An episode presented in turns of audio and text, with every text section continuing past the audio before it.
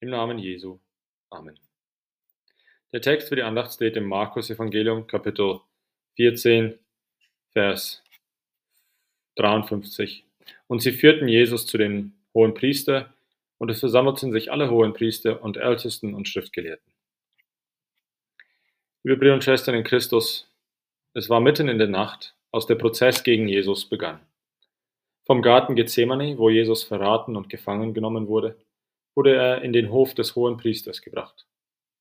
Die hohen Priester, die Ältesten und die Schriftgelehrten kamen alle zusammen, weil sie alle das gleiche Ziel hatten, nämlich Jesus loszuwerden. Diese drei Gruppen, die sadduzäischen Priester, die pharisäischen Ältesten und die gelehrten Schriftgelehrten, hatten alle unterschiedliche Ansichten über die Ausübung des jüdischen Glaubens. Aber sie waren sich alle einig in ihrer Entschlossenheit, Jesus zu töten. Mit jeder, jeden dieser Gruppen hatte Jesus in der Vergangenheit zu tun gehabt. Und jede dieser Gruppen ist von Jesus gedemütigt worden.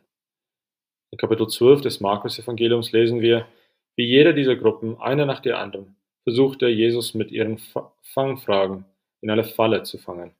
Doch Jesus hat auf alle ihre Fragen eine perfekte Antwort geben können.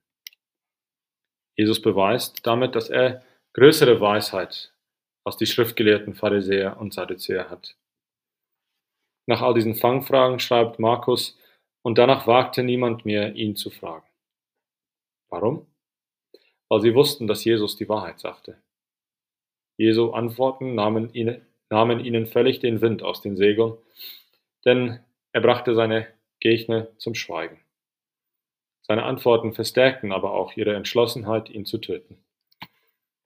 Diese drei Gruppen, die normalerweise miteinander stritten, kamen nun mit ihren Lügen zusammen, um denjenigen zu verurteilen, der die Wahrheit, das Weg und das Leben ist.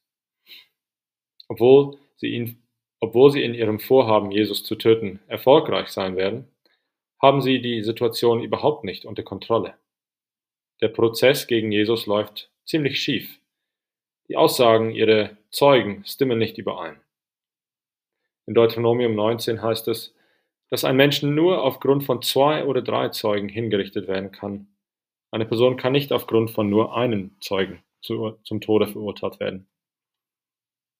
Und Jesus vergrößert ihre Frustration noch weiter, indem er jedes Mal, wenn eine falsche Anschuldigung erhoben wird, schweigt.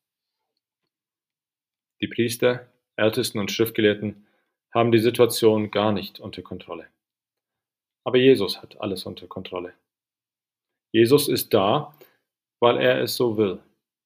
Er ist da und er erträgt diese Lügen für dich und mich. Er erlaubt, dass dieses mit ihm geschieht. Deshalb ist er auf die Erde gekommen, um für unsere Sünden zu sterben. Jesus hat alles unter Kontrolle, auch wenn alle um ihn herum versuchen, ihn zu töten.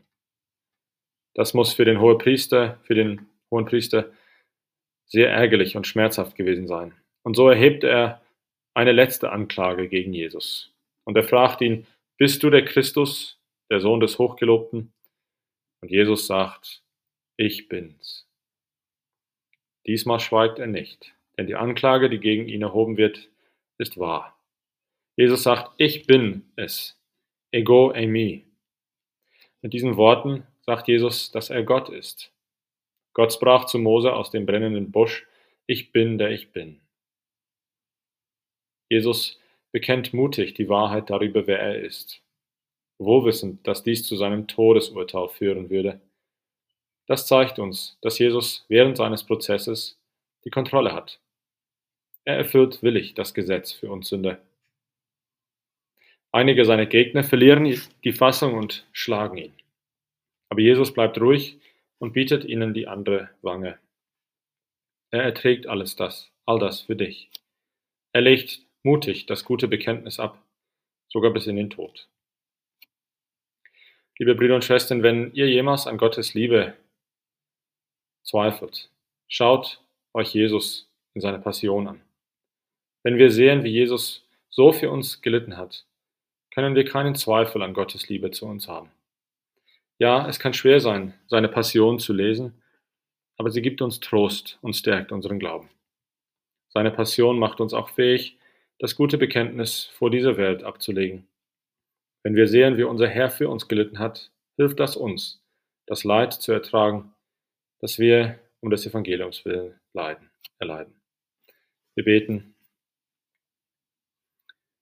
Wer hat dich so geschlagen, mein Heil und dich mit Plagen, so übel zu Gericht? Du bist ja nicht ein Sünder, wie wir und unsere Kinder, von Übeltaten weißt du nichts. Du nimmst auf deinen Rücken die Lasten, die mich drücken, viel schwerer als einst dein. Du wirst ein Fluch dagegen, verehrst du, verehrst du mir den Segen. Dein Schmerzen muss mein Labsal sein. Amen.